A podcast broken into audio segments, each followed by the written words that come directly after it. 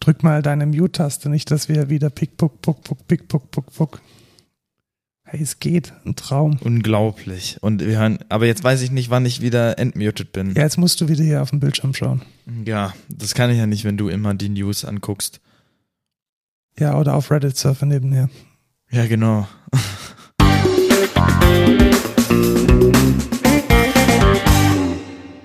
Hallo und willkommen zur 58. Folge Code Culture Podcast. Ich bin der Lukas. Und ich bin der Markus und nicht ganz so übermütig wie du heute. Enthusiasmus nennt man das, Markus. Und wir Motivation. machen Jede Woche die absolut neuesten Neuigkeiten aus der Welt der Technologie und jedes Mal auch noch ein schönes Thema für Coder wie uns, weil wir sind beide Softwareentwickler bei der Excentra GmbH und machen da den ganzen Tag äh, Java und du machst auch so DevOps und genau Frontend ganz viel DevOps, Full Stack. Kubernetes. Wir können einfach sagen Full Stack. Ja, genau. Das ist auch, möchte ich mal kurz anmerken, die dümmste Bezeichnung überhaupt, die ich je gehört habe. Vor allem, weil, weil man kann halt so viele Stacks machen. Was heißt denn bitte schon Full Stack? Ja, ich eben. kann auch sagen, ich bin Full Stack Entwickler mit Rust und einem Frontend in ähm, N-Curses. Mhm, das kenne ich nicht. Das ist so ein grafisches Frontend für die Konsole, fürs Terminal. Ja, und äh, Fullstack, weißt du, bei uns sind alle quasi Fullstack-Entwickler, aber alle machen was Unterschiedliches. Also das ist keine Jobbeschreibung, finde ich. Vielleicht müssen wir uns, vielleicht ist Full Stack auch so ein Seniority-Dings, einfach, dass man, dass man äh, damit so ein bisschen zum Ausdruck bringt, ich kann alles. Ja, genau. Oder ich bin für alles, ich bin mir für nichts zu schade, das ist es vielleicht. Ja, das ist es, das ist es vielleicht, ja. Ja, weil es gibt schon viele Backend-Entwickler, die schauen mit ein bisschen Argwohn und Ablehnung aufs Frontend. Genau, du solltest aber auch nicht sagen, ich bin mir für nichts zu schade, sondern ich bin mir für nichts zu gut. Das ist, glaube ich, die bessere, oder? Ja, oder Sichtweise, weiß ich, ich, ich nicht. würde sogar noch eins draufsetzen und sagen, ich bin davon überzeugt, dass man in jedem Teil vom Stack gute Arbeit machen kann. Und vor allem interessante. Interessante und gute Arbeit, weil viele denken halt, hey, die guten Konzepte und meine, meine besonders tollen Gehirnwindungen sind nur im Backend äh, vonnöten. Nee, das stimmt nicht. Also ich habe schon so viele schlechte Frontends gesehen, die ein gutes, ein gut, eine gute Architektur vertragen und inzwischen auch einige gute Frontend-Entwickler kennengelernt, die das können. Und das geht schon. Also man kann sich auch im Frontend verseniorisieren. Das geht schon. Ja, auf jeden Fall. Ja, aber bevor wir jetzt wieder weiter abdriften, kommen wir doch zum Feedback und Rückblick. Du hast diese Woche zweimal gegen Geld getanzt. Genau. Ähm, mega cool. Workshop gemacht. Äh, K-Pop-Choreos getanzt. War mega nice. Genau, also eigentlich. für eine Tanzschule in hier Genau. um die Ecke. Ja. Da haben sich dann Menschen angemeldet und haben dann das gemacht, was du ihnen gesagt hast. Ja, genau. Äh, jeweils anderthalb Stunden, Samstag, Sonntag, wird wahrscheinlich nochmal stattfinden und ähm, war ganz lustig. Also fand ich cool. Diesmal waren weniger dabei als letztes Jahr, weil alle schon im Urlaub waren. Letztes Jahr konnte man nicht in Urlaub fahren. Ja, und vielleicht hat Corona und die damit verbundene Angst dann schon nochmal das Tatsächlich glaube ich nicht, weil die war letztes Jahr wahrscheinlich noch krasser. Ja, stimmt. Ähm, und letztes Jahr waren deutlich mehr da. Ich glaube, das liegt einfach, letztes Jahr konnte man nicht in Urlaub fahren, dieses Jahr konnte man in Urlaub fahren und äh, die Tanzlehrerin hatte auch ein bisschen Angst, wenn sie es jetzt groß ankündigt und dann werden die Auflagen wieder verschärft, Ach so, verstehe. dann wäre dass das dann auch wieder mehr, kacke. ja, wird, ja. ja, genau, weil dann muss ich wieder alle absagen und dann. Ja, aber du, du und deine, deine Schülerinnen waren es, Schülerinnen ja, und Schüler meistens, hatten, ja. hatten schon Spaß, oder? Äh, ja, ja, auf jeden Fall. Ich Welche- habe nochmal nachgefragt. Welche, welche Songs habt ihr denn gemacht? Wir haben einmal No Rules von TXT gemacht und dann am zweiten Tag haben wir Perfect World von Twice gemacht. Nix von BTS. Nee, tatsächlich nicht. Da ähm, bin ich auch äh, konsequent. Erstens sind BTS-Choreos verdammt schwierig. ähm, zweitens ist mir BTS manchmal einfach zu Mainstream. Äh, und ich, ich finde es immer Haben so. das, haben das die Leute dann auch gewertschätzt oder sind jetzt hingegangen in der Hoffnung, dass sie jetzt die ganze Zeit nur BTS tanzen? Tatsächlich ist da jetzt niemand, hat mich da niemand drauf angesprochen, ob wir auch was zu BTS. Also, aber ich kenne das tatsächlich, weil dann sind so K-Pop-Meetups, das war noch vor zwei Jahren, als man das noch machen konnte. Äh, und dann gehen halt so Leute hin wie, so, machen wir was von Blackpink, machen wir was von BTS, äh, kommt jetzt mal auch ein Blackpink-Song. Und Alter, das regt einfach nur auf, weil äh, K-Pop ist so viel mehr und äh, dieses Blackpink in, in meiner, BTS. In meiner Jugend waren das die Metal-Fans, die nur Metallica gehört haben. Ja, genau. Es ist halt, ja, weiß ich nicht. Das sind halt für mich keine K-Pop-Fans. Das sind dann so Mitläufer, sagt man dazu. Im Metal ne? sagt man da Sonntagsmetaller dazu. Ja, ja, das ist auch gut, ja. Ja, äh, ich hatte auch äh, was mit Musik gemacht und zwar war ich in Stuttgart bei meinem C-Kurs und da hatten wir tatsächlich jetzt nach dem ganzen Corona-Mist die erste Praxiseinheit mit einer wahnsinnig anspruchsvollen Aufgabe. Man musste einen Song, ein Kirchenlied, ein modernes Kirchenlied in acht Minuten mit einer Profiband einstudieren und das dann aufführen. Okay, krass. Und wie lief's? Ja, schon relativ. Also bei mir lief's gut, bei anderen mal so Ja. mal so. Ja, Äh, auf jeden Fall spannend. Also in acht Minuten da was rauszuquetschen ist echt nicht einfach. ja, das kann ich mir schon vorstellen. Was bestimmt auch nicht einfach ist, äh, irgendwie da so in so einer Konfirmation die ganze Zeit zu sitzen. Ja, genau. Heute war die vierte, die vierte von vier Konfirmationen, die stattgefunden hat, die ich georgelt habe. Und ähm, ich sag mal so, es wird jetzt mit der Anzahl der Konfirmationen nicht äh, schöner und nicht interessanter, weil es immer das Gleiche ist. Ja. Und deswegen bin ich jetzt auch froh, dass es vorbei ist. Und da nochmal ganz großes Kompliment an Jens, der die Konfirmation super gut gestreamt hat. Auf YouTube, oder? Du hast Ja, mir da einen YouTube Link geschickt. Tatsächlich, ich möchte den jetzt aber nicht in die Shownote stellen, weil das ist vielleicht auch nochmal so ein Thema. Also da es läuft halt auch nicht alles perfekt und wenn die Konfirmanten dann da vorne ihre auswendig gelernten Katechismen vorsagen, sind halt schon viele, ja, wie soll ich sagen, also viele Dinge sind halt nicht perfekt, um es mal vorsichtig auszudrücken und das ist auch komplett okay so. Aber wenn das dann halt auf ewig im Internet steht und dann potenziell auch die ganzen Schulkameraden und Schulkollegen darauf Zugriff haben, ich weiß nicht, ob das so der Weisheit letzter Schluss ist. Also jetzt in Zeiten von Corona einen Stream anzubieten, sodass man in Echtzeit die Konfirmation anschauen kann, wenn man tatsächlich jetzt wegen der Besucherbeschränkung nicht in die Kirche darf. Cool. Ob man jetzt irgendwie die, die auswendig gelernten zehn Gebote bis äh, zum Ende der Zeit auf YouTube haben möchte, ich weiß nicht. Ja, weiß ich jetzt auch nicht. Das ist ähm, interessantes Thema, weil wenn es auf YouTube landet, dann ist halt für immer und sonst wäre es einfach nur so ein Event gewesen, was man halt so in den Gedanken hat. Ja, genau, wenn man es jetzt drauf anlegt, man kann da jetzt natürlich irgendwie Leute selektiv irgendwie rausschneiden, ein paar Schnipsel, wenn sie dann rumstammeln. Das ist sicherlich für den einen oder anderen lustig, aber es ist halt auch scheiße. Ja, oder es ist einfach okay, so wie es ist. Ne? Es ist so, so ist es passiert. Es war ein Live-Event. Da, da kann auch mal was schiefgehen. Das ist So ist es voll auch. in und Das Ordnung. ist, das ist komplett okay. Also Ja. das, in der Summe war es sicherlich auch eine unglaublich gelungene, eine unglaublich gelungene anderthalb Stunden. Aber für äh, dauerhaft im Netz und mit dieser, auch mit diesem, äh, mit diesem, ich meine, es ist ja so, du schaust dir ein YouTube-Video an und erwartest dann ja eigentlich immer auch ein gewisses Level an Professionalität, eben weil links und rechts diese ganzen professionell produzierten Videos rumliegen.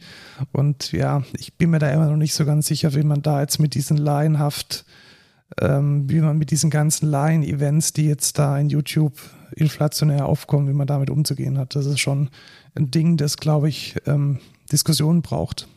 Ja, oder wenn man ein Rap-Video dreht und das ist halt wirklich kompletter Cringe. das ist, also, hast du mir auch was geschickt. Das ist auch so was, was, ja, was besonders in, in so kirchlichen Kontexten passiert, aber auch, also ich möchte auch nicht wissen, was passiert wäre, wenn es in meiner Jugend, als ich irgendwie 14 bis 16 ja, war, da schon YouTube gehabt. als es da ja. schon YouTube gab. Also ich war sicherlich auch nicht immer äh, rock solid auf dem Klavier oder auf anderen Instrumenten und hätte wahrscheinlich damals auch irgendwie Quatsch ins Internet gestellt. Ich weiß es nicht. Ja. Also ich glaube, diese, dieser, diese Hyperöffentlichkeit, man muss sehr besorgt, äh, besorgsam damit umgehen, sorgsam damit umgehen und besorgt sein, dass da halt auch Leute drauf zugreifen, die es nicht immer gut mit einem meinen. Auf jeden Fall. Du meinst es gut mit Booking. Hab oh ja, gehört. ich habe äh, die letzten Tage irgendwie so Achterbahnfahrt und Tal der Tränen und himmelhoch jauchzen zu Tode, wie heißt das so schön? Also ich, ich, ich buche ja für ein Metal-Festival und das ist echt eine absolute Katastrophe. Nach anderthalb Jahren Corona ist die komplette Infrastruktur weg. Also die, die Booking-Agenturen sind pleite, unter den E-Mail-Adressen meldet sich niemand mehr. Ich Okay. kommuniziere jetzt tatsächlich direkt mit den Bands, auch mit sehr großen Bands, die sonst eigentlich definitiv einen Agenten haben. Und es gibt null Planungssicherheit. Also wir hatten jetzt zwei fast zu sagen aus den Niederlanden, haben die dann wieder zurückgezogen oder auf nächstes Jahr vertagt, weil da jetzt äh, Hochinzidenzgebiet ist. Dann warten wir jetzt noch auf eine Zusage aus einer Band aus Skandinavien, die dann allerdings davon abhängig ist, dass sie nicht nach Amerika dürfen, was sie gerade nicht dürfen, das aber erst schriftlich kriegen müssen. Und wir haben Probleme mit Bands, die aus Osteuropa kommen, weil da überhaupt keine Klarheit herrscht. Also ein absolutes Chaos und unser okay. Festival ist in vier Wochen, wir brauchen noch einen Headliner. Also ei, ei, ei. es macht echt keinen Spaß gerade.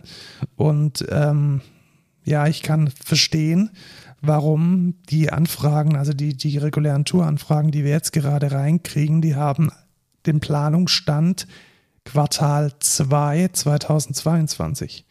Also die Wahrscheinlichkeit, dass es wieder ernsthaft mit einem kulturellen Durchsatz in den Clubs, in den Konzertclubs durchgeht, ist sehr groß, dass wir das erst nächstes Kalenderjahr haben dürfen. Das heißt, wir haben zwei Jahre komplett tote Hose und das ist schon ja anstrengend. Ja, auf jeden Fall mal gucken, was da sich noch draus ergibt. Ich hoffe, du, ihr könnt es da alle managen. Ja, also im absoluten Notfall haben wir halt ein Festival mit ausschließlich deutschen Bands. Das will eigentlich niemand haben, weil das, ja. weißt du, da kann man halt auch irgendwie die Feldwald- und Wiesen-Clubshow anschauen. Man will ja schon was Besonderes bieten. Ja, auf jeden Fall. Und ja, das wäre halt dann die Not, die Notfallsituation. Ja. Aber zurück zu Coding.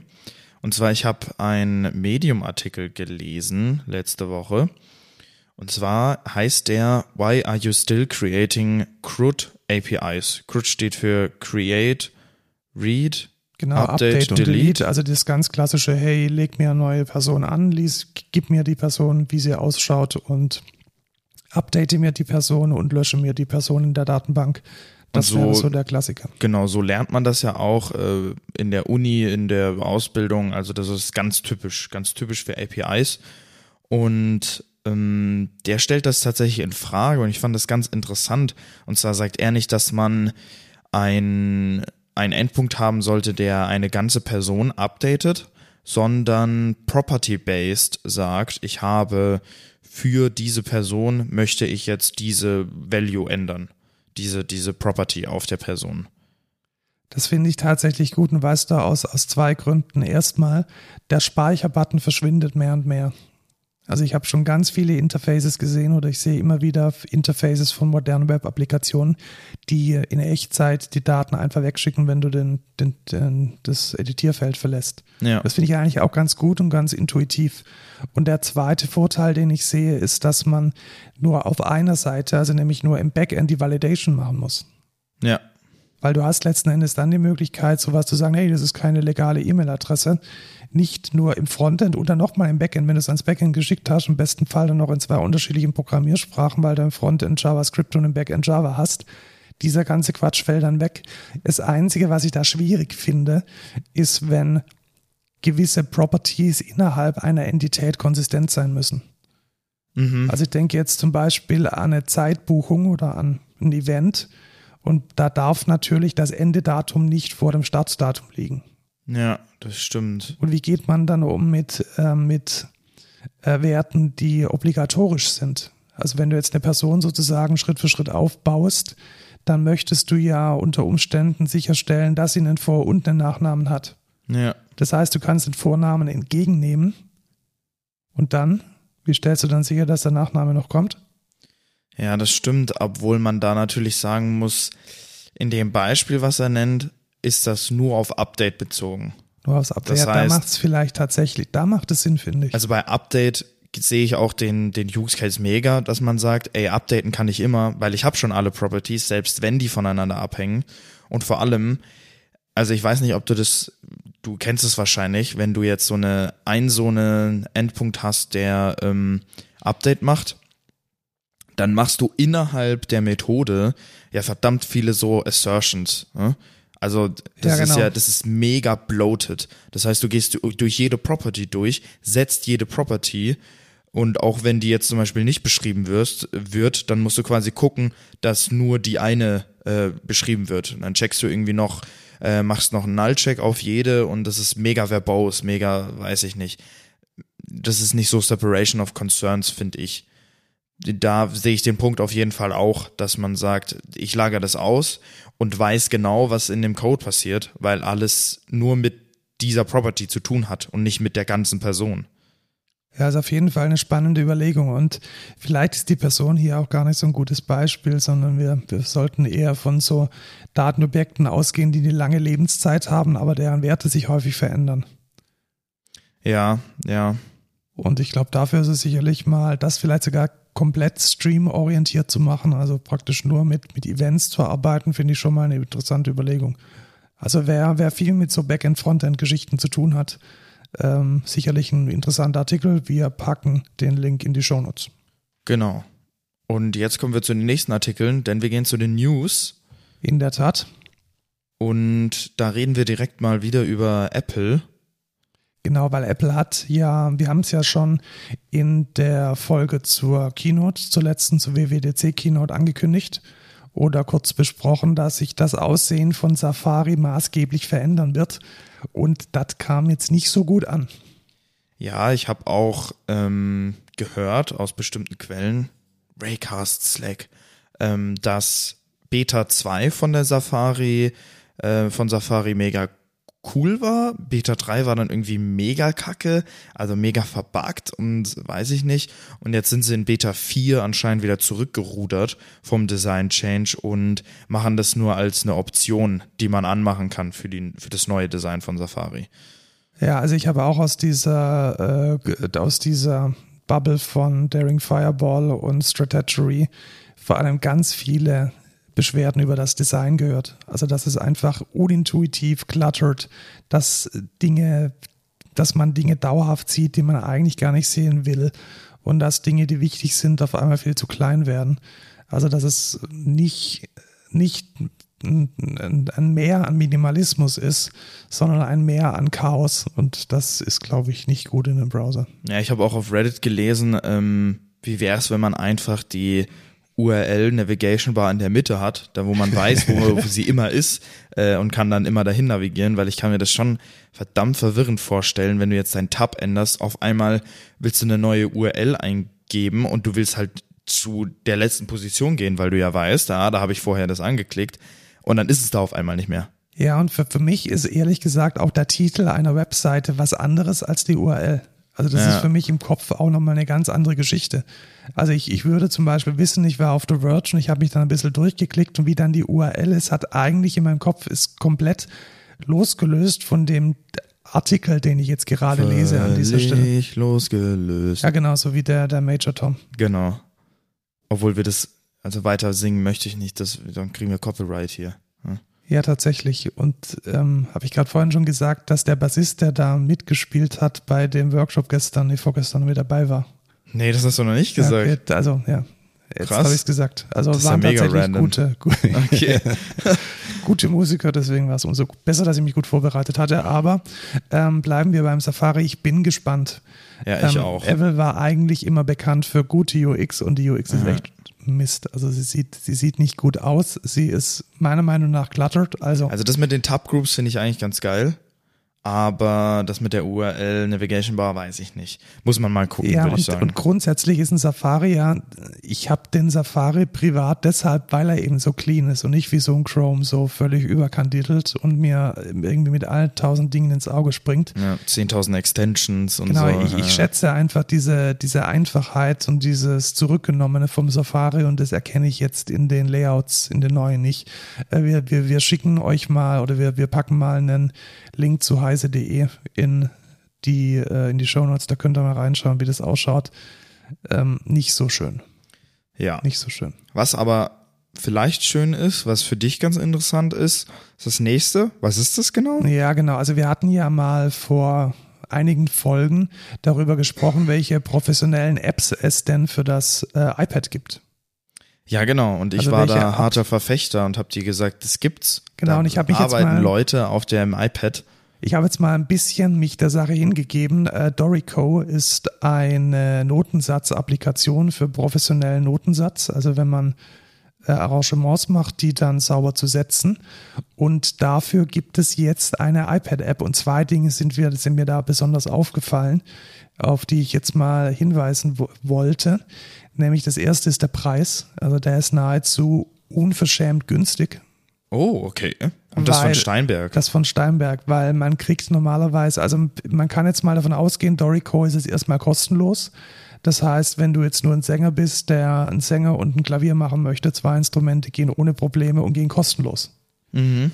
Und da hätte man vorher schon äh, mindestens 100 Euro bezahlen müssen.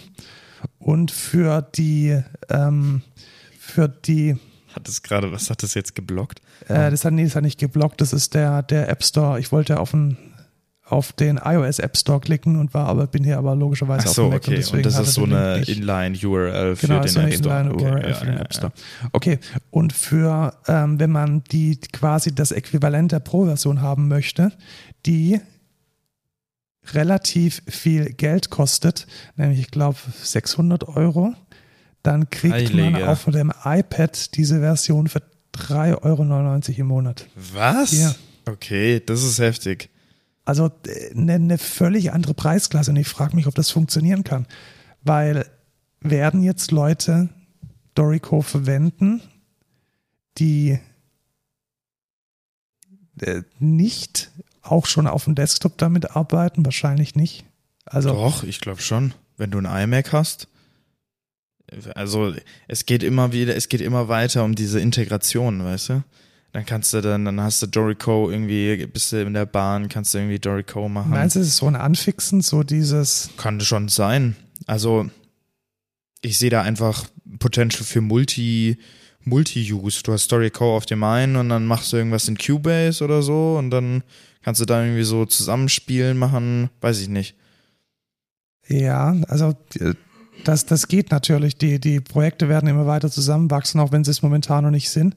Und was mir besonders positiv aufgefallen ist von der iPad-Version, ich habe da ein bisschen äh, mit rumgespielt, man hat auf, wenn man am Rechner ist, dann ähm, hat, ist es schon ein ziemlicher Disconnect. Man muss entweder die Noten über die ähm, ganz normale QWERTY-Tastatur eingeben oder man hat halt ein MIDI-Keyboard daneben stehen und das ist immer ein Aufwand. Das ist, ist mal Ja. einzurichten und damit klarzukommen. Das ist schon so ein bisschen ein Disconnect. Also man hat dann da den Bildschirm und man steuert dann den Bildschirm mit einer MIDI-Tastatur.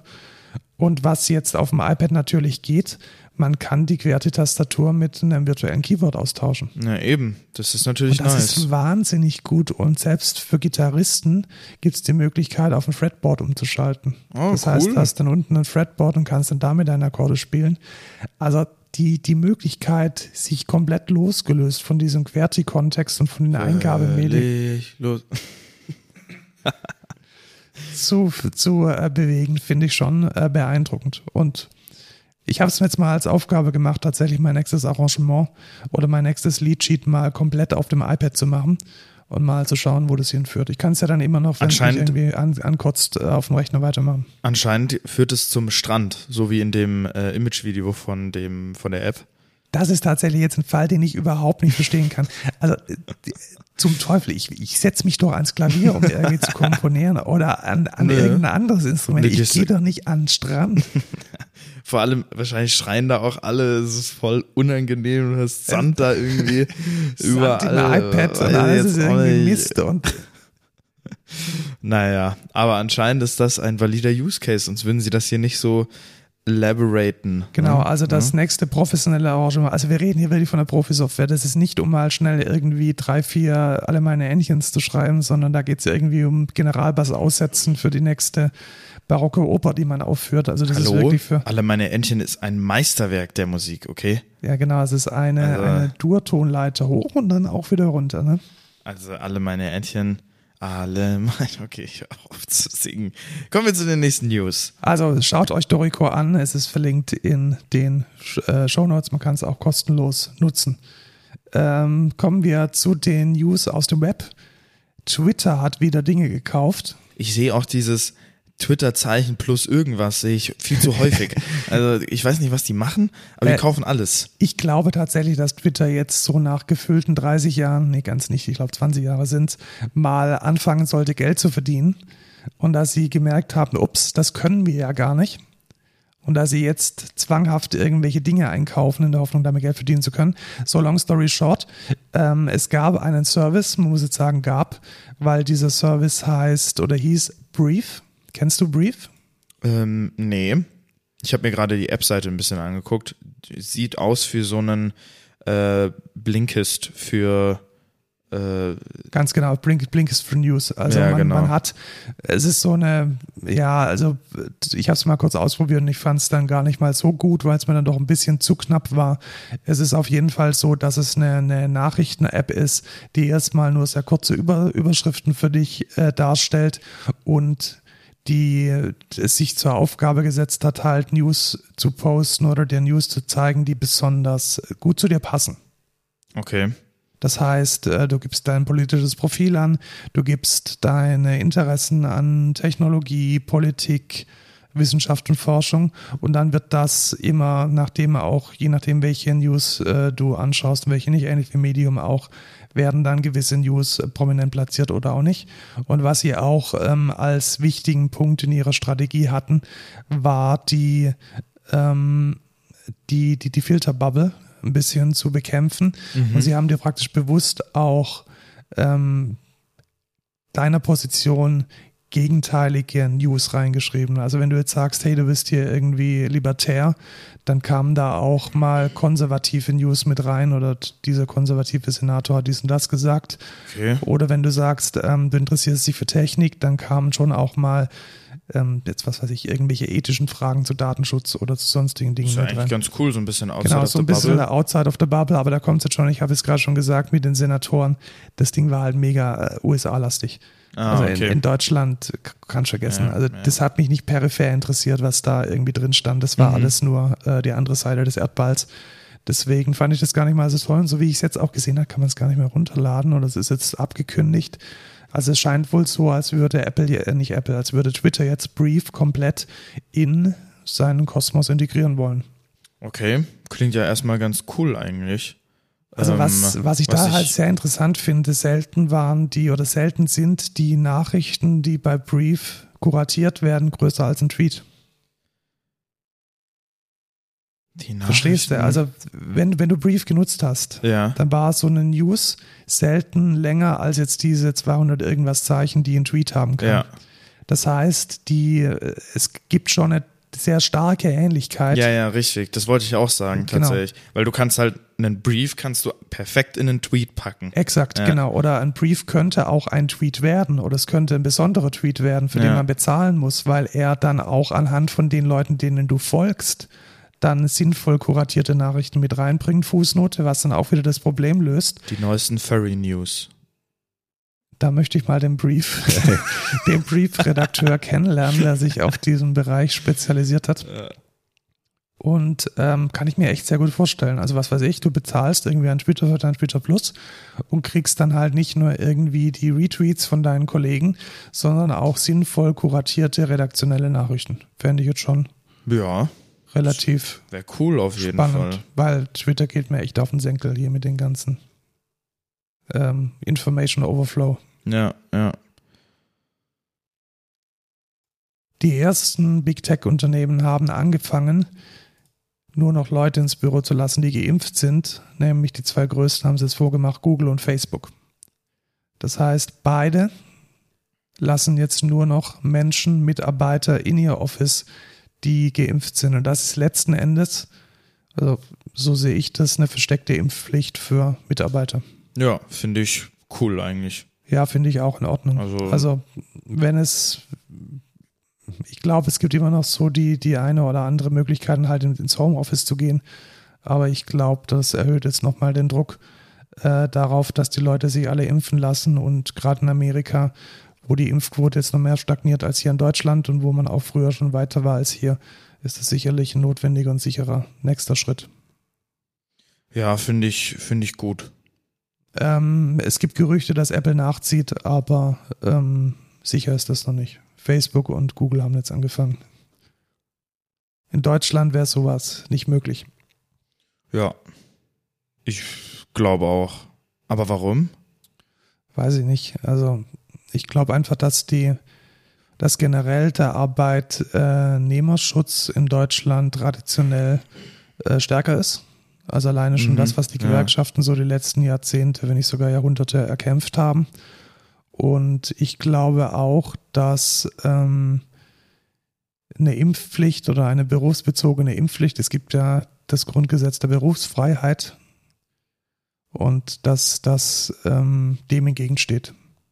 Ja, denke ich auch. Obwohl ich das eigentlich ganz geil finde, wenn einfach jeder geimpft ist. Ja, finde ich auch ganz angenehm, weil dann hat man diese Scheiße möglichst schnell vom Feld.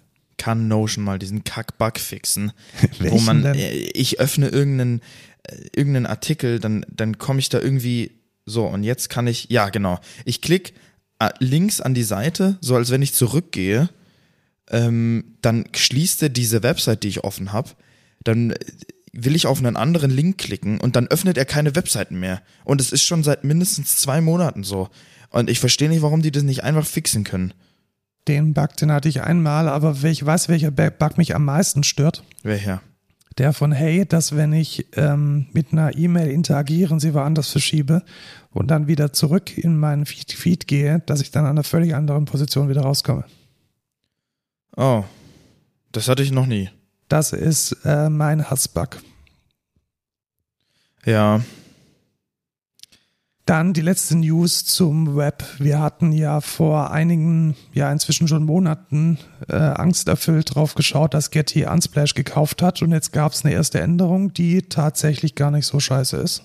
Ja, und zwar kann man jetzt PayPal-Links und Social Handles in sein Unsplash-Profil mit reinnehmen, was mega geil ist. Also das wollten die, glaube ich, schon ewig haben, alle Leute auf Unsplash, dass man halt einfach donaten kann für geile Art ähm, und direkt auch auf andere Socials verweisen, wenn man ja dann auch irgendwie eine Commission machen möchte oder so oder halt einen, einen Piece erstellt haben möchte für einen. Ist doch mega geil eigentlich.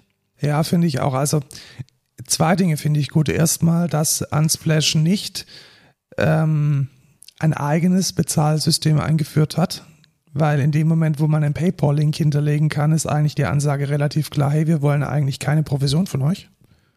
Und das zweite ist, in dem Moment, wo man seine anderen Socials angeben kann, ist die Strategie, dass Unsplash jetzt ein eigenes Social werden soll, eigentlich auch nicht mehr da.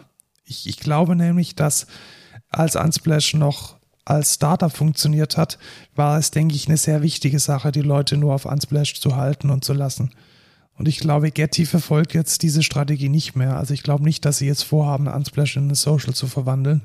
Nee. Und deswegen ist es auch komplett okay, da die Leute wieder rauszulassen in die anderen Socials und die Möglichkeit zu geben, dass die, vor allem Fotografen sind es ja, dass die Fotografen da jetzt ähm, monetarisieren können oder zumindest die Möglichkeit haben, ähm, Zuwendungen zu bekommen, ist auf jeden Fall überfällig. Ja, auf jeden Fall. Dann kommen wir zur letzten News. Hast du, hast du das gesehen? Nee, tatsächlich nicht. Was, was ist das? Ja, also Facebook hat was offiziell angekündigt tatsächlich. Also in einem Interview hat das der Zuckerberg Mark äh, verkündet, dass es eine Hardware geben wird, und zwar Smart Glasses, also Augmented Reality Glasses in Kooperation mit Ray-Ban. Okay, mit Ray-Ban. Genau, also ja Ray-Ban, interess- der, der, der. Erfinder der Pilotenbrille. Also ich glaube, das sind halt die einzigen Brillen, die groß noch gut aussehen. das kann tatsächlich sehr gut sein, ja. Ähm, da bin ich mal gespannt. Also die, die ähm, Snap Spectacles sind, Waren echt scheiße. Das, kein Mensch braucht die. Ja. Die Amazon Echo Frames, kennt man die noch? Gibt's die? Ich kenne die nicht mal. Die gab es irgendwie 2019 schon und kein, kein Mensch hat die gekauft, weil die auch irgendwie Mist waren. Irgendwas sagt mir, dass das von Facebook auch nicht so der Weisheit letzter Schluss werden möchte, aber ich lasse mich gern von Ja, etwas Gegenteiligem überzeugen. Letzten Endes, Sie haben ja mit, äh, welche, welche, ähm, welche 3D-Plattform haben Sie irgendwie gestartet oder gehört immer noch zu Ihnen? Valve? Nee, die andere, oder? Oculus. Ach, Oculus, ja. Ja. ja. ich weiß trotzdem nicht, ob ich jetzt unbedingt alles, was ich sehe, äh, an Facebook äh, schicken möchte. Ja, das ist tatsächlich vielleicht gar nicht mal so gut. Ja, aber mal gucken, vielleicht sieht man da ja mal ein, äh, ein Review-Video. Ich warte ja immer noch auf die, auf die Google, Google Glasses. Ja, also ich, ich hoffe, ich hoffe vor allem auf mehr Konkurrenz als, Ja. als beim Smartphone-Markt. Also ich hoffe wirklich, dass es in diesem AR-Bereich vier, fünf gleichberechtigte Player nebeneinander geben wird, die ernsthaft versuchen, mit guten Features und mit dem besseren Produkt und vielleicht auch mit der besseren Privatheit die Kunden so zu sich zu ziehen. Ja, da macht ja vielleicht Apple irgendwann mal was. Ähm, Da wird jeder was machen. Also ich Ja. glaube, dass, dass die dass alle großen Tech-Unternehmen da was in der Mache haben. Also wenn selbst äh, Snapchat da mitspielt, dann will das was heißen. Und wahrscheinlich werden auch alle Xiaomis und, und ähm, äh, sonstigen chinesischen Hersteller da auch mitmachen. Samsung natürlich aus Korea. Also ich glaube, da ist schon, da ist, ist noch alles offen. Und ich würde mir wirklich wünschen, dass Apple diesen Markt nicht dominiert. ja, mal gucken. Ich hoffe einfach, da wird irgendwann mal was entstehen draus, was man wirklich benutzen kann. Und halt nicht dieser, dieser Crap. Also, weiß also ich nicht. Ich, also jede AR-Brille, die ich bisher auf hatte, war ein absoluter Mist. Ja, Absolut, also auch. absolut Äh, wir haben, unnutzbar. wir haben ja bei uns die Meta 2, äh, die fand ich nicht gut. Äh, Und diese, was weiß ich, was das war das, eine Vodafone oder so. Die ist auch absolut. Habe ich absolut auch noch nicht Ich hab- ausgetestet, aber Und ich habe letzt vor, vor, das ist gar nicht so lange her, vor ein paar Monaten mal wieder eine, nochmal eine andere AR-Brille aufgehabt, die angeblich die führende sein soll. Ich habe den Namen vergessen. Es war, es war absoluter Quatsch. Also es war auch eine wissenschaftliche Anwendung tatsächlich am äh, FAPS-Institut der äh, FAU in Erlangen. Und also ich habe ich hab zuerst nicht mal erkannt, dass da irgendwas ist. Also das war dann so, hey, das könnte jetzt auch irgendwie so eine kurze Spiegelung in meiner Brille sein. Nee, aber das war dann schon das, das Dargestellte. Also gut, Okay. lag vielleicht auch daran, dass es Sommer war und alles irgendwie hell und so. Mag alles sein, aber es war echt nicht cool. Also das muss noch wesentlich besser werden. Ja. Was auch besser werden muss, Was nie gut genug sein kann. ja, genau, äh, sind Schätzungen. Und da sind wir dann auch gleich beim Thema der Woche. Wir haben jetzt ja unseren großen Scrum-Zyklus äh, aufgespannt und schließen ihn heute ab mit einem sehr unbeliebten Thema, den Schätzungen. Warum ist das denn so unbeliebt, Lukas? Was, was sagst du denn wieder? Sage, hey, wie lange brauchst du denn, bis dieses Ding da jetzt endlich fertig ist? Ja, weil das einfach verdammt schwierig ist zu basically raten, wie lange du jetzt für eine Aufgabe brauchst. Also diese, es ist halt schwierig erstmal zu schätzen, wenn du Known Unknowns hast, die richtig zu evaluieren.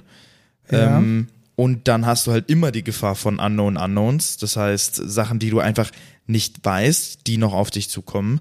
Und wenn du dann sagst, ja, ich mache das in der Zeit und dann schaffst du es nicht in der Zeit, ist es halt einfach ein Kackgefühl. Ich habe da mal einen sehr guten, sehr guten Vergleich gehört. Stell dir mal vor, du bist, du bist ähm, auf einer Insel, sag mal eine Insel, auf der du jetzt gerne wärst. Sylt. Sylt. Sollen wir wollen wir eine Mittelmeer nehmen, weil da kenne ich mich ein bisschen besser mit der Geologie aus. Dann Sagen musst du mal eine nennen. Gran Canaria, Ibiza, irgendwie sowas. Nimm mal eine balearische Insel. Mallorca. Mallorca, gut. Also, du bist in Mallorca und du hast jetzt da auf der Karte, möchtest du, das ist nur so eine ganz grobe Karte und du willst da jetzt von A nach B wandern. So, also irgendwie so einmal so an der Küste entlang. So, Ja. und dann, dann fängst du jetzt ja an zu schätzen, okay, also die, die Karte hier hat einen Maßstab, was weiß ich, äh, 1 zu, was weiß ich, 2000, 3000, ich kenne die Maßstäbe nicht. Weiß ich auch nicht. Dann, äh, ja gut, dann ist ein Zentimeter ungefähr ein, ein Kilometer. Und ja, dann vielleicht zwei Zentimeter, was ist das hier so? Vier Zentimeter, vier Kilometer. Ja, ich laufe so sieben Kilometer die Stunde, vielleicht snack ich nebenher noch irgendwie eine Paella, dann werde ich dafür wahrscheinlich so zwei Stunden brauchen. Mhm. So. Und was hast du jetzt nicht mit einberechnet? Dass ich hinfallen werde. Nein, da ist zum Beispiel überhaupt nicht mit einberechnet, ob da der, die Küste immer gangbar ist. Ja, ja, genau. Ob, ob Ist da jetzt gerade Ebbe oder Flut. Fels? Ist da Wasser gerade? Ist da so, okay. Strand? Ist da vielleicht irgendwo ein Block? Ist da vielleicht ein privates Gelände, das abgesperrt ist? Ja. ja. Das heißt, du hast jetzt eigentlich eine sehr grobe Abschätzung aufgrund deiner groben Kenntnis, aufgrund der Karte getroffen. Hast auch wissenschaftliche Methoden angewendet. Du hast den Maßstab ermittelt. Du hast gemessen. Also so mal grob, so Pi mal Daumen, mal so außenrum. Und eigentlich schaut das jetzt alles total super aus. Du hast gewusst, du läufst irgendwie 7 km/h. Du hast auch gewusst, zwischendurch willst du eine Paella essen. Und trotzdem bist du wahnsinnig off. Mhm. Ja. Und jetzt kommt das Problem der Schätzung zutage und jetzt versuchen wir mal das Problem der Schätzung zu mitigieren mit verschiedenen Methoden. Ich benutze einfach Google Maps. dann, okay, du benutzt Google Maps. Also, okay, dann, dann gehen wir mal weiter und ich versuche das immer zu übersetzen in die Möglichkeiten, die wir haben. Also, du hast, ich fange mal anders an. Vielleicht hast du Erfahrungswerte. Mhm. Vielleicht hast du Erfahrungswerte und du weißt, hey, ich bin eigentlich gestern schon mal gewandert. Zwar nicht an der Stelle, aber an einer ähnlichen Küstenstelle. Und da haben wir für sieben Kilometer vier Stunden gebraucht. Okay, man kann sich das ja mit einberechnen. Dann kannst du das ja mit einberechnen. Das sind wir schon mal beim ersten wichtigen, bei der ersten wichtigen Methodik des guten Schätzens, dass man Features, also User Stories, die man schätzen möchte, mit der Komplexität von User Stories vergleicht, die man schon gemacht hat. Ja, dann muss man aber erstmal was gemacht haben. Genau, also man ja. braucht Erfahrung, definitiv. Und was braucht man noch? Feste Schuhe. ja, und man braucht die Awareness dafür, überhaupt zu wissen, wie lange ich denn dafür gebraucht habe. Also so, wenn du gestern ja, du jetzt dir, diese sieben ja, genau. Kilometer nur so mega random gewandert bist und du hast kein Zeiterfassungssystem oder du hast kein, kein Ticketsystem, welches dir jetzt gesagt hat, hey, dafür hast du jetzt vier Stunden gebraucht, sondern du bist da einfach mal so drauf los und dann war irgendwann das mit denen und dann war mal das und dann ist das dazwischen gekommen. Also du brauchst auf jeden Fall die Information, wie lange oder in welcher Komplexität die alte Erfahrung, die du gemacht hast, stattgefunden hat. Das heißt, erstmal eine ganz große Attention auch, wie gut war deine Performance bei diesem anderen Issue, bei, diesem, bei dieser anderen User Story. Ja. Das ist eine Möglichkeit. Also Komplexität vergleichend zu schätzen. Mhm. Gut, jetzt kann es ja sein, dass du diese Erfahrung hast und andere nicht oder umgedreht. Mhm. Andere hatten diese Erfahrung schon und du hast diese Erfahrung nicht welche Methodik gibt es dann, um auf eine gute Schätzung zu kommen? Ver mit denen vergleichen. Ja, ja, genau. Und das, da gibt es tatsächlich einen Satz von Spielregeln, wie man das am besten machen kann. Und das nennt sich Planning Poker. Ach so, ja, das ist dieses, jeder schätzt und dann nimmt man den Mittelwert daraus. Ja, fast. Also ähm, das Planning Poker in, einem, in, in, in, einer richtigen Art und Weise, wenn man es richtig spielen möchte, funktioniert so, dass man zuerst, also man trifft sich in einem Raum oder in einem Tool, welches das Ganze online macht, und dann wird äh, erstmal die User Story oder die Aufgabe vorgelesen oder jeder hat Zeit, diese äh, User Story zu ähm, sich anzuschauen. Ja. Wird meistens vom Scrum Master, äh, vom Scrum Master vorgestellt dann wird jeder Teilnehmer aufgefordert, eine Schätzung zu machen. Und wenn man im Raum ist, legt man die Karte verdeckt auf den Tisch. Und wenn man ein Online-Tool verwendet, dann ist es sowieso verdeckt. Dann ist irgendwann alles äh, äh, vorbei und dann wird gemeinschaftlich umgedreht. Ja. So, und jetzt hast du gesagt, dann wird der Durchschnitt genommen. Das ist ähm, falsch nicht die genaue Regel, sondern es ist dann tatsächlich so, dass der Teilnehmer mit dem höchsten und mit dem niedrigsten Wert, die müssen jetzt in die Diskussion gehen. Mhm. Und diese beiden müssen sich jetzt auf einen gemeinsamen Wert einigen.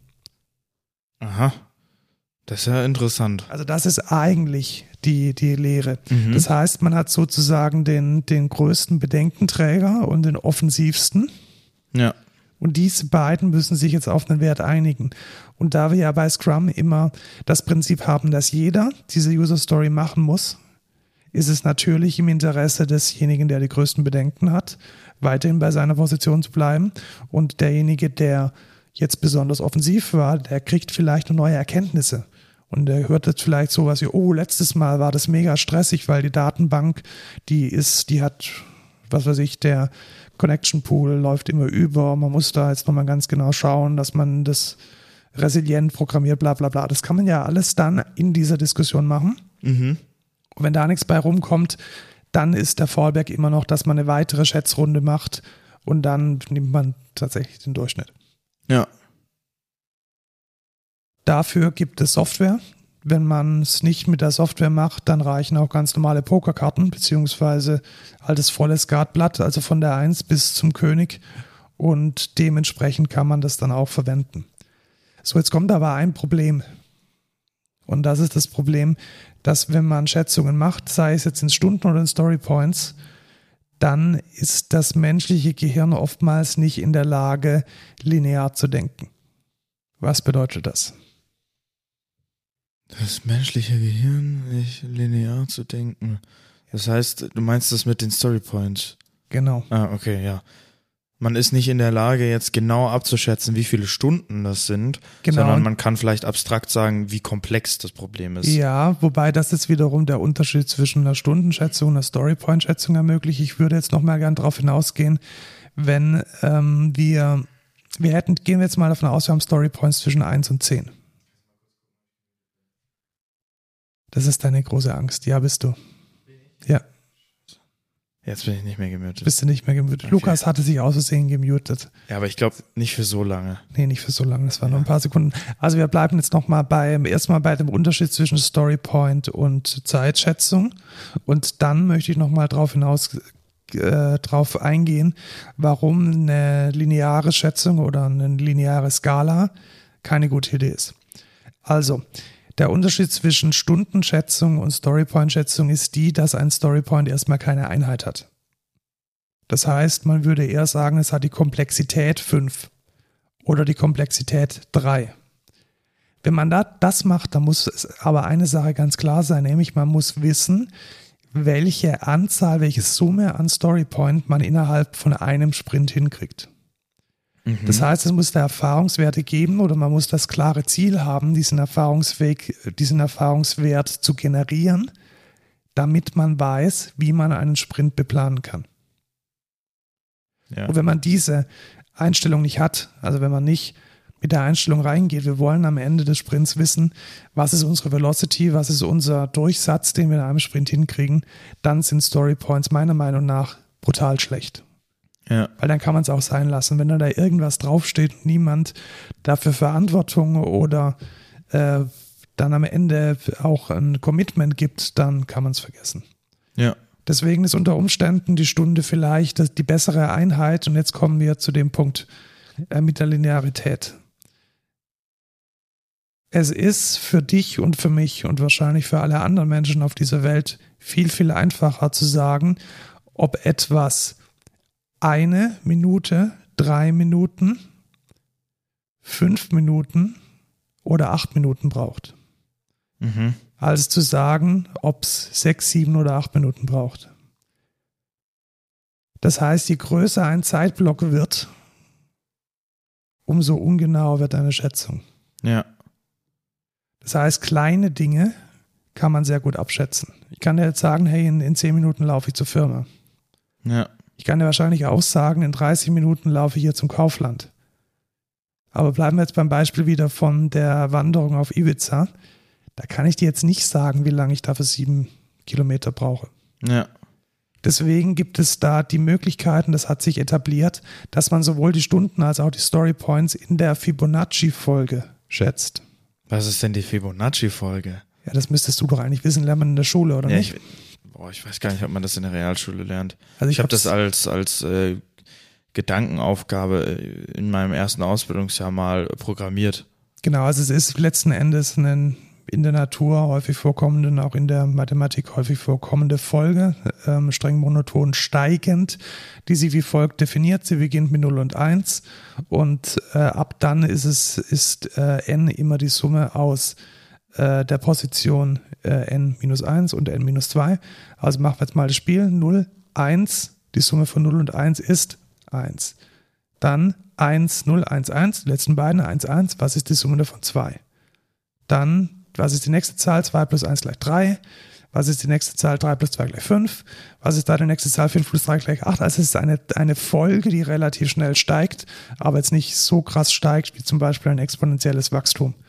Und das ist unter anderem auch die Basis für den goldenen Schnitt und verschiedene andere Dinge lassen sich darauf zurückführen. Und es gibt auch, glaube ich, eine Formel dafür, die unglaublich kompliziert ist und ganz viele Menschen haben da schon ganz viel äh, Hirnschmalz reingesteckt und daran rumzuforschen.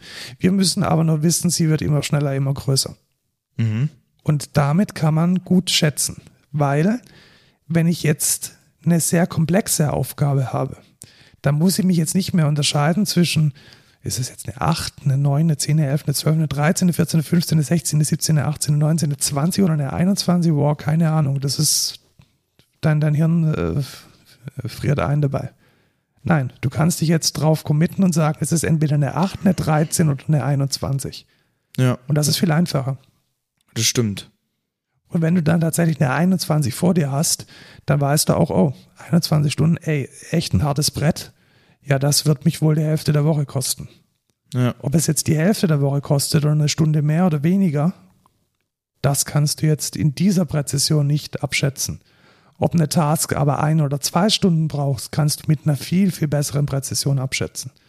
Und deswegen Empfehlung und auch damit haben wir gute Erfahrungen gemacht mit der Fibonacci-Folge schätzen.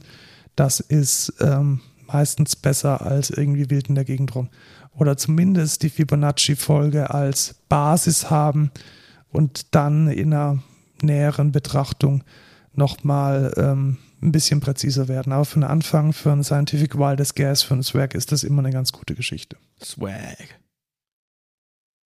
Gut. Auf eine Sache möchte ich noch eingehen. Manchmal ist es wirklich so, dass man absolut keinen Plan hat, was man eigentlich machen will und wie lange es braucht. Das ist bei mir immer so. Ja, was machst du dann? Nichts, ich gehe in den Urlaub. Wo, wo, wo, wo gehst du denn hin? Mallorca. Nicht Ibiza, möchtest du da nicht sieben Kilometer wandern? Nee, nee, ich möchte auf Mallorca sieben Kilometer wandern. Waren wir auf Ibiza oder waren wir auf Mallorca? Ich wir vergessen. waren auf Mallorca. Ich, ich, war gedanklich auf Ibiza. Also ich habe am Anfang Mallorca gesagt, hast du gesagt, okay, ja, ist okay. Wie bin ich dann auf, nach Ibiza gekommen? Wahrscheinlich. Wahrscheinlich, weil du nach Ibiza willst. Ja, ich will nach Ibiza tatsächlich. Ja. Das ist eher so mein Ding. Ich mag eher so die. Ja, ich will auch nicht nach Mallorca, da sind die ganzen Assis. Ja, gehen wir nach Ibiza. Ja, gehen wir nach Ibiza. Sehr gut. Ähm, vorher müssen wir noch ähm, ein Problem lösen, nämlich wenn wir überhaupt nicht wissen, was wir tun wollen, dann ist die Methodik in der agilen Entwicklung ein sogenannter Spike zu machen. Was ist denn ein Spike? Ah, das kenne ich, das habe ich schon gemacht. Und zwar ähm, evaluiert man dann die, zum Beispiel, wenn man eine neue Technologie hat und man möchte da mit der vielleicht ein Feature entwickeln, kann man natürlich nicht sagen, was man damit machen will oder wie, wie lange das braucht. Dann guckt man sich das an für ein, zwei Stunden ähm, oder auch länger, je nachdem, wie man es machen will und äh, guckt quasi, wie gut das Ganze funktioniert. Genau, und man hat dann am Ende nicht eine funktionierende Lösung, sondern man hat Informationen gewonnen. Also das ist genau der Unterschied zwischen einer Spike-User-Story und einer normalen User-Story. Am Ende von einer User-Story hast du ein funktionierendes Feature, eine funktionierende User-Story und am Ende von einem Spike hast du gewonnene Informationen. Ja. Und, und ähm, damit kann man dann wieder arbeiten. Also damit kann man dann wieder einen Swag treffen, äh, Scientific Wildest Guess äh, und dann genau. schätzen. Weil man jetzt zum Beispiel weiß, hey, dieser Cache funktioniert mega gut und ich kann damit mein Problem lösen. Ich habe das jetzt schon mal in einem kleinen Prototyp in einem POC gezeigt. Und damit der Swag zeitlich, nicht der Swag, damit der Spike zeitlich nicht überfahren wird, gibt man dem eine Timebox. Das heißt, man schätzt den nicht, sondern man sagt, hey, ja, in, in, was weiß ich, in fünf, sechs Stunden sollte ich da eigentlich so weit sein, dass ich da eine Information drüber habe. Und alle Informationen, die ich dann halt in den fünf, sechs Stunden nicht habe, habe ich gehabt. Das heißt, man hat dann trotzdem ein gut kalkulierbares zeitliches Element, ein Spike. Man nimmt sich die Zeit, die hinter diesem Spike steckt und man versucht dann halt in dieser Zeit ein möglichst präzises und gutes Ergebnis zu haben, um dann zukünftige Schätzungen und, und Entwicklungen äh, zu vereinfachen und ähm, präziser zu machen. Ja. Das war roundabout unser Input zum Thema Estimation zum Thema Schätzungen. Ich möchte es noch mal kurz zusammenfassen. Also erstmal Scrum erfordert, dass das Backlog geschätzt wird. Das haben wir in den letzten Folgen öfters mal gesagt. Entweder mit Zeit oder mit Komplexität in Story Points. Es gibt die Methodik des Planning Pokers, um in einem Team darauf zu kommen. Wir haben die Empfehlung, dass man in der Fibonacci-Folge schätzt, um dieses Einrasten von gewissen äh, Komplexitätsklassen sauberer und gehirnkompatibler zu machen. Und wenn man überhaupt keinen Plan hat, ist ein Spike oft eine mögliche Rettung. Genau. Was auch eine mögliche Rettung ist, ist unser Code der Woche. Ja, genau, weil oftmals ist es so, dass man komplexe Operationen mit einem Git-Repo machen möchte. Was zum Beispiel? Man möchte zum Beispiel ein bestehendes Repository in zwei Repositories unterteilen. Also man möchte aus vielleicht historischen Gründen hat man ein äh, Repo mit zwei Projekten und Backend und Frontend und man möchte das jetzt trennen. Dann kann man entweder den ganzen Bums in ein neues Repository kopieren und was passiert dann? Die History geht verloren? Genau, die History geht verloren. Dann weiß man überhaupt nicht mehr, wer welche Zeile warum und weshalb geschrieben und das will man in der Regel nicht. Jetzt gab es da eigentlich die ganze Zeit ein in Git eingebautes Feature, nämlich Filter Branch. Das kennen, kennen vielleicht die, die Git-Profis unter euch. Filter Branch ist ein relativ low-leveliges Git-Feature, mit dem man genau solche Dinge tun kann. Also man kann da ähm, filtern. Unter Filtern versteht Git jetzt das Neuschreiben und das Reschreiben der History unter gewissen Einschränkungen, also unter gewissen Filtern. Und das ist die Hölle auf Erden. Also die Kommandos versteht kein Mensch. Es macht überhaupt keinen Spaß. Es ist fehlerbehaftet. Es ist völlig indeterministisch, was am Ende rauskommt. Und wenn man nicht irgendwie ein fertiges Kommando aus dem Internet kopiert, kann man das Ding eigentlich vergessen. Und das wissen die Leute von Git selbst. Deswegen ist jetzt ab der neuesten Git-Version, wenn man Filter Branch verwendet, sagen die, hey, verwende doch bitte ein anderes Tool namens Git Filter Repo. Mm, okay, genau das krass. ist unser Code der Woche. Und das macht die Sache wesentlich einfacher. Also wir hatten schon mal BFG vorgestellt, den BFG Repo Cleaner, der sich darauf spezialisiert hat für, ähm, für irgendwelche Passwörter oder so aus dem äh, Repo zu löschen. BFG steht übrigens für Big, Fucking Gun. Genau. Und ähm, Git Filter Repo ist jetzt einfach ein Tool, welches ein bisschen generischer ist und mit dem man ähm, mit dem man Dinge tun kann. Zum Beispiel, man kann äh, ein einzelnes Directory mit seiner gesamten History exportieren. Man kann alle Dateien renamen. Man kann äh, Tags äh, re renamen über die Zeit hinweg mit irgendwelchen Regaccess. Also immer dann, wenn man so einmalige große Operationen über die Zeit verteilt oder mit einem gesamten Git-Repo machen möchte, ist ähm, Git Filter Repo auf jeden Fall das Tool der Wahl. Schaut es euch mal an, es hat mir schon an der einen oder anderen Stelle extrem Zeit gespart.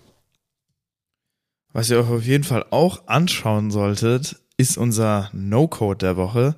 Und zwar ist es ein wiederkehrender No-Code der Woche. Ich habe das schon mal vorgestellt, die Serie an sich, weil da die zweite Staffel rauskam. Und zwar heißt die Serie How to Sell Drugs Online Fast. Äh, deutsche Produktion ähm, und wirklich, ich habe schon lange wieder keine so eine geile Serie gesehen. Also ich muss echt sagen, das ist, glaube ich, auch in meinen Top 5 Serien ever mit drin. Es ist einfach, es sind so viele geile Anekdoten, weißt du, ihr kennt, ihr kennt das von South Park wahrscheinlich, so die nehmen Echtzeit-Themen, so die derzeitig irrelevant sind und verpacken die so mega lustig. Und das macht How to Sell Drugs Online Fast auch. Und aber in einem deutschen Stil, mit so deutschen Shows und ach, das ist, es ist einfach richtig, richtig lustig, richtig cool gemacht. Schauspieler machen einen super Job und die Story ist auch mega geil kann ich sehr empfehlen. Und dritte Staffel sehr akkurat, was Programming angeht. Also für Leute, die das noch gar nicht gesehen haben, auch nicht die erste oder zweite Staffel. Es geht darum, dass eine, es wird quasi eine Online-Drogenplattform ähm, erstellt. Und das hat ja was mit Kryptowährung zu tun, Dark Web. Ähm, programmieren und so und das ist tatsächlich relativ akkurat. Also in der in der neuesten Staffel sieht man View Code ähm, Und wie ist die Codequalität? Linz alle eingehalten? Ja, ja, doch, doch. Und man sieht dann auch, wie die das irgendwie hochladen in so einem, in einem Express machen sie das dann, Express.js und was weiß ich nicht alles, packagen die das und man sieht tatsächlich, dass das echte View-Klassen sind und es ist wirklich richtig akkurat. Wir haben uns da, also ich habe mit meinen Kollegen darüber auch schon geredet und wir meinten so, wir kennen diesen Code, also wir wissen, wie das aussieht, weil wir ja selber in Vue entwickeln und äh, es ist schon ganz cool. Vor allem, wenn, wenn, also man kennt es in bestimmten Serien, wo dann so mega Blödsinn da steht, irgendwie so ein roter Balken, der dann voll läuft und dann ist es irgendwie, äh, dann habe ich da den Hack ausgeführt. Also so ist halt die Realität nicht. Und das, weißt du, das nimmt die Realität richtig gut auf weil so wie er sich manchmal fühlt, fühlt man sich als Entwickler auch. Und es ist ganz lustig, muss ich sagen. Dann äh, reaktiviere ich vielleicht tatsächlich mal mein Netflix ab, wobei wir wollten ja auch Neon Genesis Evangelion mal anschauen und das gibt es, glaube ich, auch nur auf Netflix. Ja, das stimmt. Ja. Ja.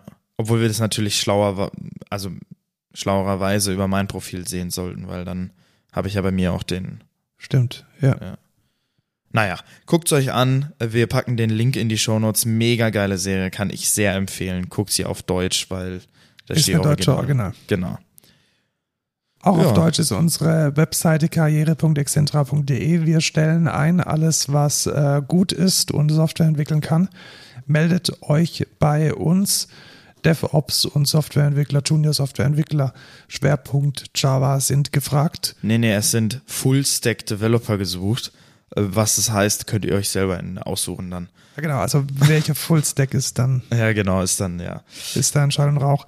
Äh, Code Culture at excentra.de ist unsere E-Mail-Adresse, at codeculturepod und unser Handle auf Twitter. Ja, und äh, sagt uns mal Bescheid, wenn ihr Werbungen von uns auf Instagram seht, äh, von der Excentra. Äh, würde mich mal interessieren, äh, wer von unseren Podcast-Zuschauern tatsächlich auch ähm, die Werbung bekommt, weil ich bekomme sie ganz oft mittlerweile, weil ich einmal draufgeklickt habe.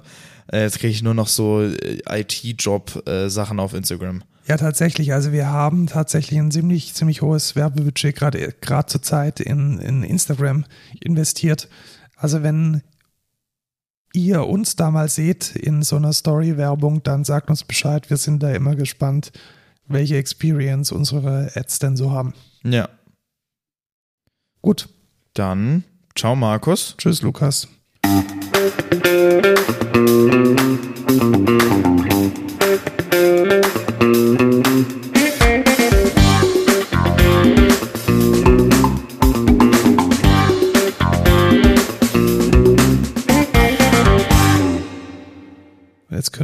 Selbst auf Instagram anschauen, in den Werbungen. Ja, ja, ich sehe, tatsächlich sind wir beide da sogar ja, drin. Ja, genau, ich weiß. Also ich sind, und du bist genau, da drin. Das ja. ist echt krass. Mich würde ja mal interessieren, welche Ad besser performt, die wo du zu sehen bist ja, oder die, die wo ich natürlich zu sehen bin. Na, weißt du, da sieht man, da sieht man ein ASCII-Quarium, eine C-Matrix und einen Tree hey, in einem Terminal. Ich habe eine Kaffeetasse in der Hand, das ist viel. Ja, und hast da irgendein BPMN-Diagramm ja, ich offen. Bin halt Manager. Ach, das ist ja lächerlich.